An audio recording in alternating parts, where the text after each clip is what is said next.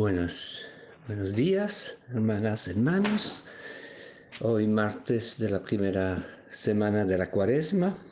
El Evangelio se encuentra en San Mateo, capítulo 6, los versículos 7 hasta 15.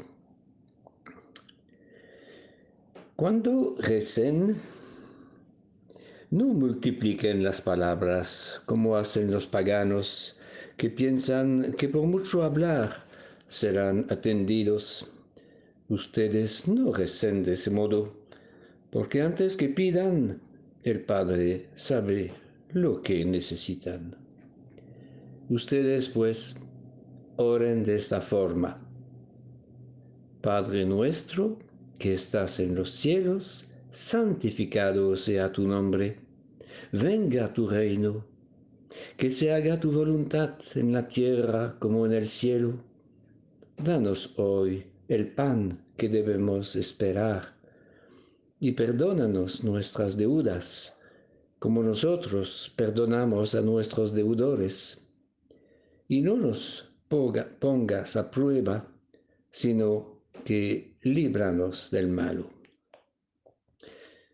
Queda bien claro que si ustedes perdonan las ofensas de los hombres, también el Padre Celestial los perdonará. En cambio, si no perdonan las ofensas de los hombres, tampoco el Padre los perdonará a ustedes. Ustedes oren así. Padre nuestro que estás en el cielo. Tantas veces repetimos esta oración que Jesús nos enseñó constantemente. La liturgia pone en nuestros labios el Padre nuestro. ¿Por qué? Porque las palabras del Padre nuestro son para retomar la imagen del profeta Isaías en la primera lectura, son como la lluvia y la nieve que empapan poco a poco la tierra de nuestra vida para fecundarla.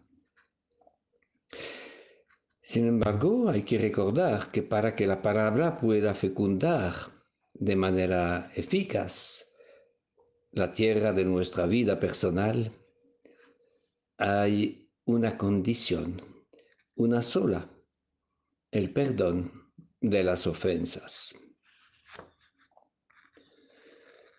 Pero, ¿por qué repetir sin cesar el Padre nuestro?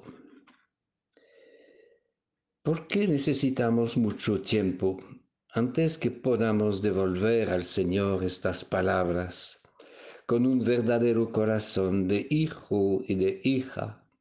Con toda confianza y con mucho amor.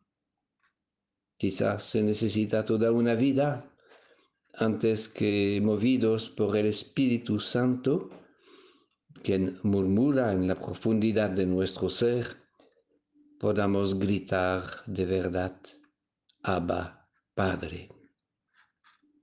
Lo importante, decía don Elder Camara, es aprender a vivir la oración que el Señor nos ha enseñado. En su texto paralelo, San Lucas precisa que los apóstoles no piden a Jesús, enséñanos una oración, sino más bien, enséñanos a orar. Jesús no nos ha aprendido una oración, pero nos ha enseñado a orar. La verdadera oración es nosotros mismos.